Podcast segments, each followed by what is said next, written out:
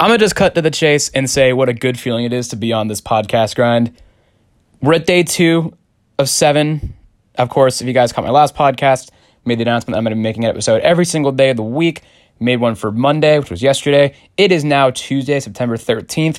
And as promised, this is episode two. We're, we're here. We're at the second one. It's pretty good. I'd say it's a decent sign of commitment.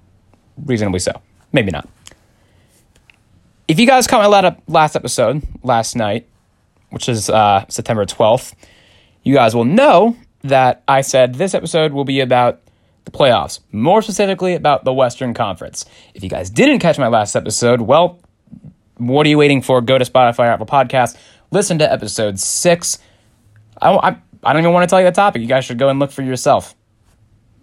I'm kidding. It's a fan Q&A. But yes, go and watch it. Go and listen to it. Anyway, this episode, I've had a good feeling about it. It's taken a lot of thought for me to make these predictions. But today, ladies and gentlemen, listeners of the Conn-Cept Podcast, I am going to be making my rather bold predictions for the Western Conference and who's going to make it in the playoffs.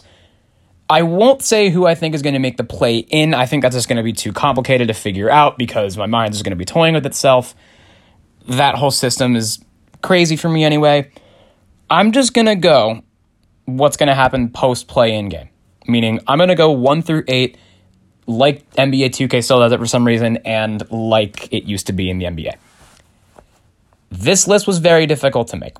But alas, here it is, or here I am at 7:40 p.m. currently recording this. Tuesday, September 13th, I have my list. Let's just get right into it. If your team, if you think your team should have made it further up this list, give me a reason why. Go to my Twitter at the concept or my Instagram at the concept podcast or email me if you think I'm wrong or want to let me know why you think your team should have been further up or down on the list. I would love your input. Anyway, let's get right into it. The first seed isn't really going to be shocking to a lot of you. Personally, I think the Warriors will continue to be a number one seed. Klay Thompson is back, as we all know. Stephen Curry, I shouldn't have to say much more about him. The X factors for me that I think really complete this team James Wiseman as a center is hopefully going to be coming back after missing the entirety of last year due to injury. James Wiseman, I think, still has a good NBA player in him. We just haven't seen him in a long, long, long time. Who else is coming back? Jordan Poole is coming back. Big contender for, uh, for most improved player last year. Could put up 20 points a game for all we know. He's going to be an exciting one to watch. Up for a big contract soon if he gets it. Andrew Wiggins, if his finals performance is any indication of what type of player he's going to end up being this season, that is an all star if I've ever seen one he was physical, he was dominant, and he wasn't afraid in the finals. Like, frankly, if Stephen Curry didn't win finals MVP, he was going to win it for me. We got Draymond Green. Shouldn't have to say much else about him. Defensive Player of the Year candidate as always. Notable pickups, to be honest, they don't really have too too much. They got Donte DiVincenzo, of course, from the Sacramento Kings, won a national title Villanova. They got JaMychal Green for Nuggets. Overall, they just kind of kept most of them. They signed Mac, uh, Mac McClung, did really good uh, last year's G League and in the Summer League. Hopefully, he gets some playing time. I want to see my boy Mac play. Fingers crossed. Next up on my list. This one I know may seem a little weird, and I know it's kind of weird given what happened in today's news. Um, if you guys want me to make an episode about this, please let me know. I dropped the question out on my Twitter earlier. Um, the Phoenix Suns, I'm going to pick to be the two seed, and this is quite simply the reason why. They haven't really been depleted of anybody notable. If anything, they've added the player that DeAndre Ayton wants himself to be. Got a big contract. They still have Devin Booker. They got Chris Paul. They got Mikal Bridges, who was one of my favorite players to watch last year. They got Cam Johnson, who's always a bucket from three. And they have they still have a great bunch. And I want to point this out while it's still happening. Dario Saric, if you're listening to this, you are balling out, my friend. You are balling out in the Euro League, right, the Euro Summer League right now. Whatever you guys are playing. Sorry, I'm not really knowledgeable of that to be honest. You guys have an exciting bench. You guys have an exciting starting five. Hope it doesn't go to game seven because, as we saw last season, you guys aren't the best team at that. But I have faith in you. You can make it. Hopefully. Number three. Uh, I'm. This was a tough one, but for my three seed in the Western Conference, I'm going to go with the Memphis Grizzlies. Uh, I know I said in my last episode that they were depleted a little bit because they got rid of D'Anthony Melton, who uh, could easily win Six Man of the Year this year, in my opinion, my original humble opinion. We know what Ja Morant is capable of. Ja Morant is 22 years old, let's remind ourselves. He's one of the most exciting players in the NBA already. He'll dunk on anyone. His vertical has to be one of the most ridiculous, if not the most ridiculous I've ever seen, if anyone's ever seen. Then they got Desmond Bane to complete one of the best backcourts in the NBA, in my opinion, who also, Desmond Bane had an 83 in his NBA 2K rating. You guys really need to fix that shit. Like, no, dude put up, I'm trying to pull up his number. Dude put up. Dude put up 43.6% from three and over 90% from the free throw line and had over 18 points a game. Put some respect on my dude's name, all right?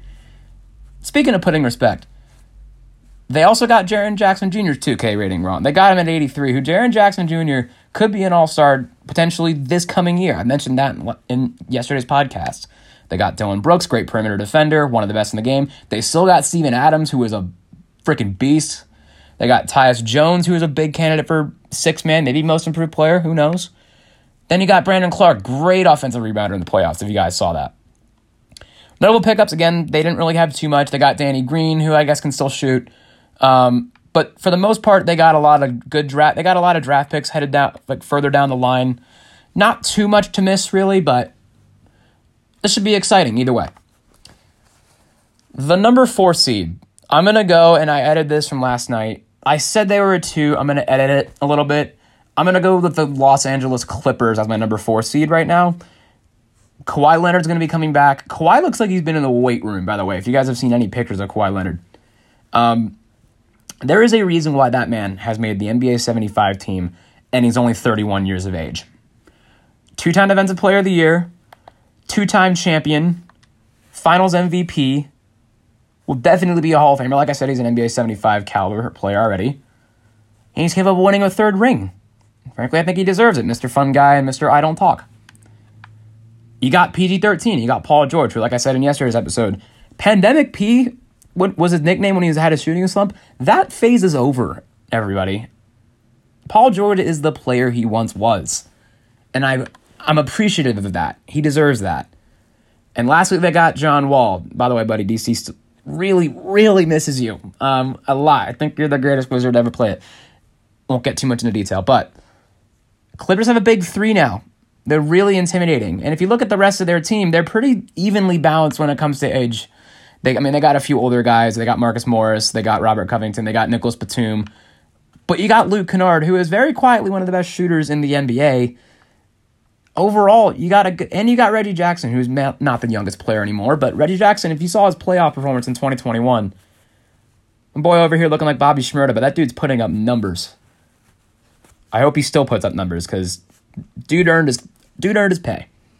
So Clippers, I know you've been out of it for a while. I'm gonna go the Clippers to make the playoffs in the number four spot.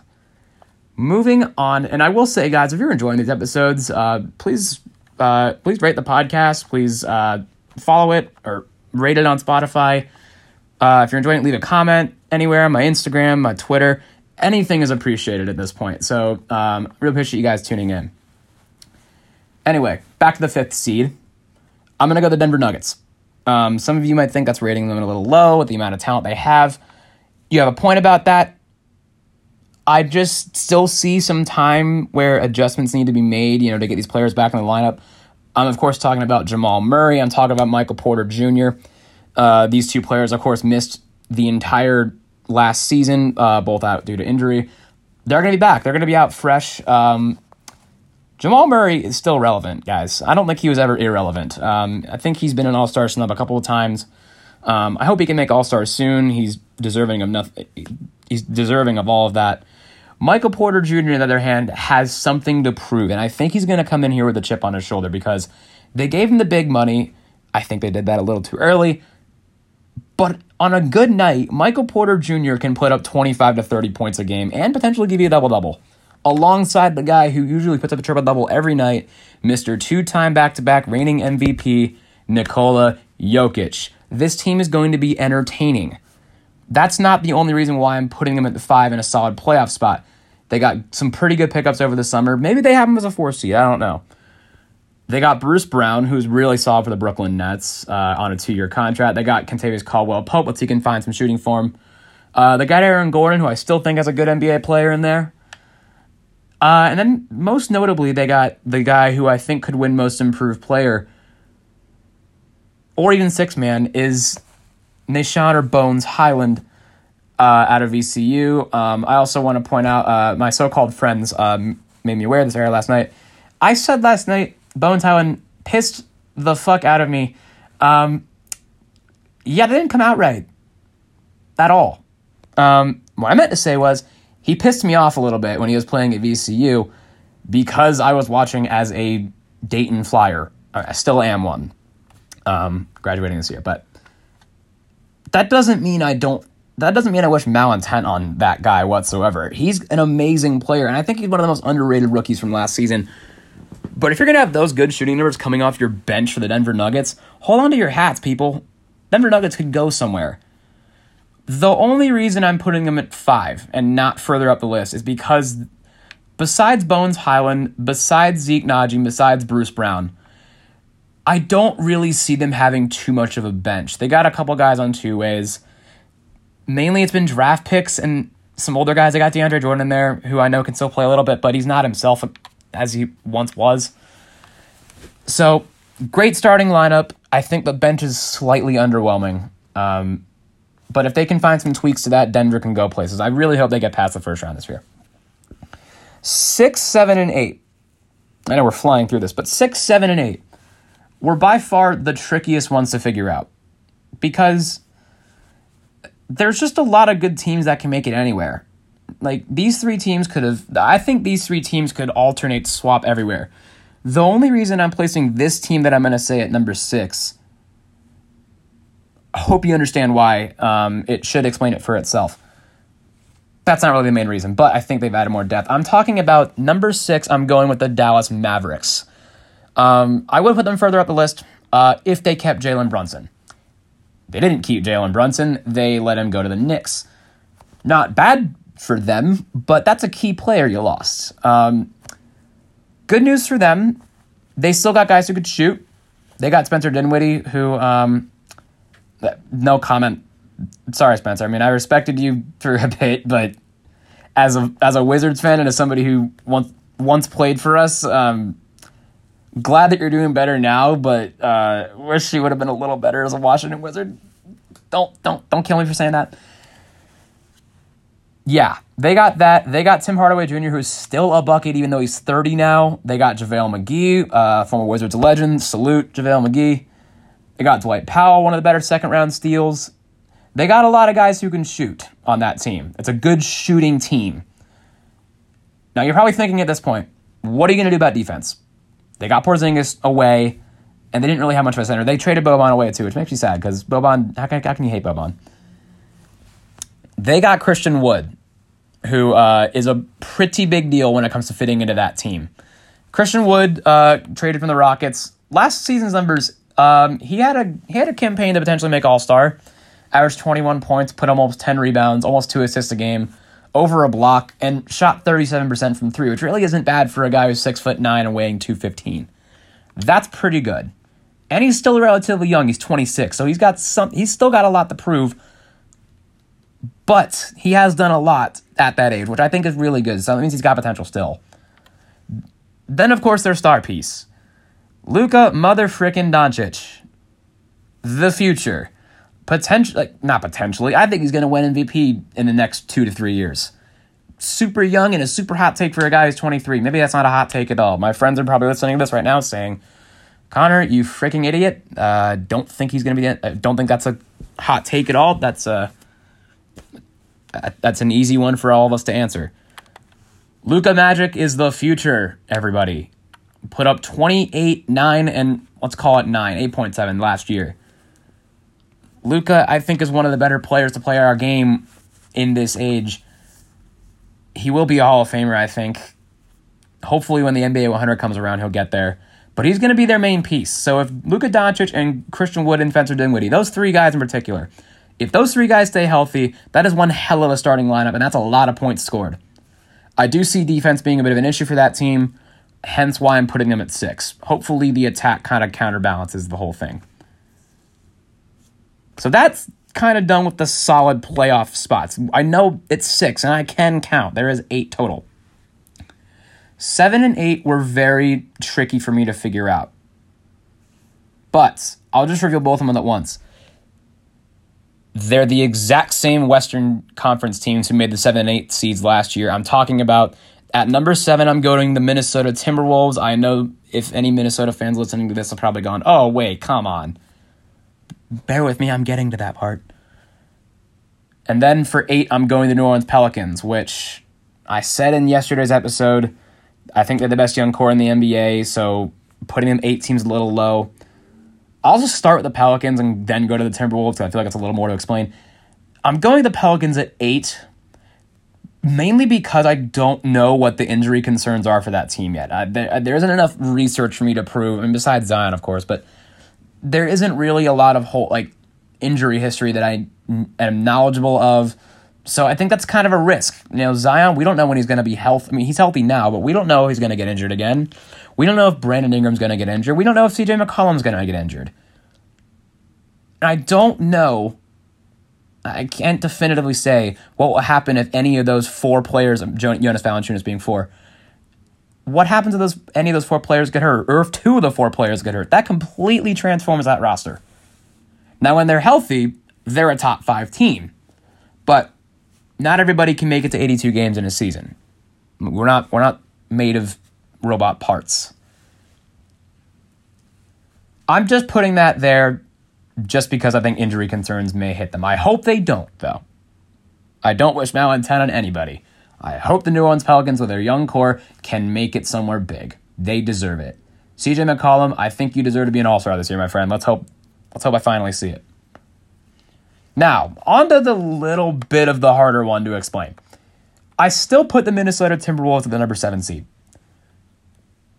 Before I explain, their roster is made up of a crap ton of talent. Their starting lineup next year, they're going to put Karl-Anthony Towns, they're going to move him from the center to the power forward spot because they got Rudy Gobert, former defensive player of the year, multiple time All Star, big man in Utah, and big money man in Utah, too. Got Anthony Edwards, Ant Man, who I think is one of the more entertaining players in the game. Huge dunking ability. Got D'Angelo Russell, 20, like 2019, I think the year was. Let's double check my stats. I think they made 2019. Yeah, 2019 All Star. D'Angelo Russell could still put up 17 and 20 a game. Um, what more can I say? I mean, that's just that's just a good lineup. They also picked up Kyle Anderson, good defensive player. Still kept Taurean Prince, who I still think has some scoring in him.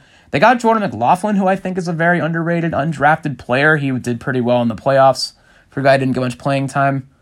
They got Eric Paschall, who I think is a good center, underrated guy, as a power forward, good underrated guy. So why am I putting them at seven? That's a lot of star talent that I just named.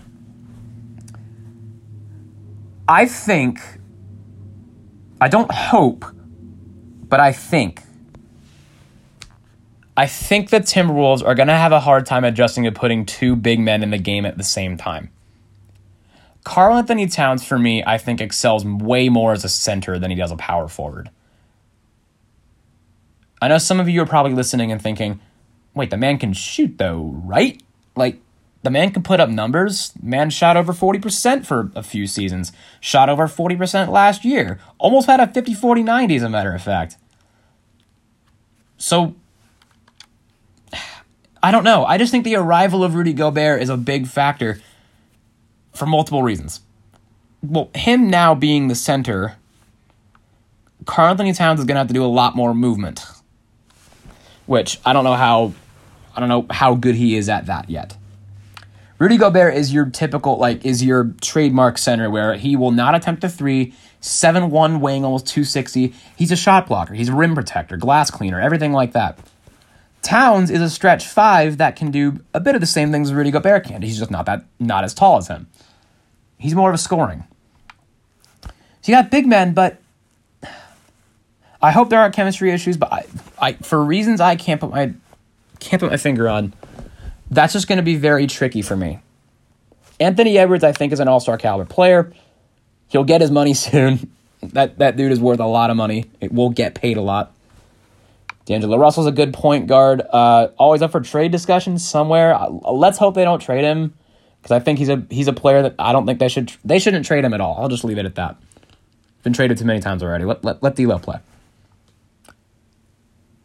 The last big reason I think the Timberwolves may struggle is not because of what they got, but what they gave away for Rudy Gobert.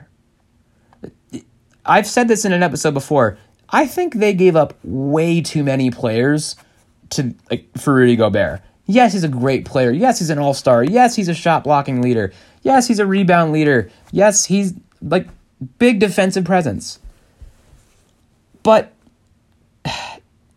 they gave up Jarred Vanderbilt, who was a glass cleaning lockdown off the bench. I like Jarred Vanderbilt's play a lot.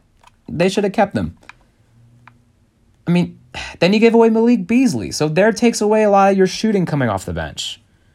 So that's also depleted. That's two. Who else did they give away?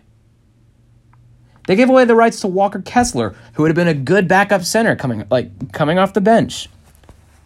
And a, a number of other players. I mean, I don't even I can't even name all of them right now. That's just about half of what they gave away for Rudy Gobert, which I think from from that sort of standpoint, from a guy with a podcast and as a fan viewing this or listening to this, anything like just thinking it like this through my head. You, you gave up too much. Your bench is now depleted. What happens if you if one of your guys on your bench gets hurt, let alone a guy in your starting lineup? Who do you have? So that is why, unfortunately, I'm going to put the Timberwolves in the seventh spot. Now, before I end this episode, ending it a few minutes earlier than the last one, for the last time, just because I put these teams there doesn't mean I wish malintent on anyone who plays in that team or any of the coaches or anything like that or any of the fans, what have you. I'm just a guy who is stating his opinion via podcast and someone who likes basketball and someone and just giving my point of view from somebody who analyzes the game. Do I hope each team makes it higher than I predicted? Unless you made it to one. Yeah, absolutely. Any team is capable of anything, capable of pulling off surprises.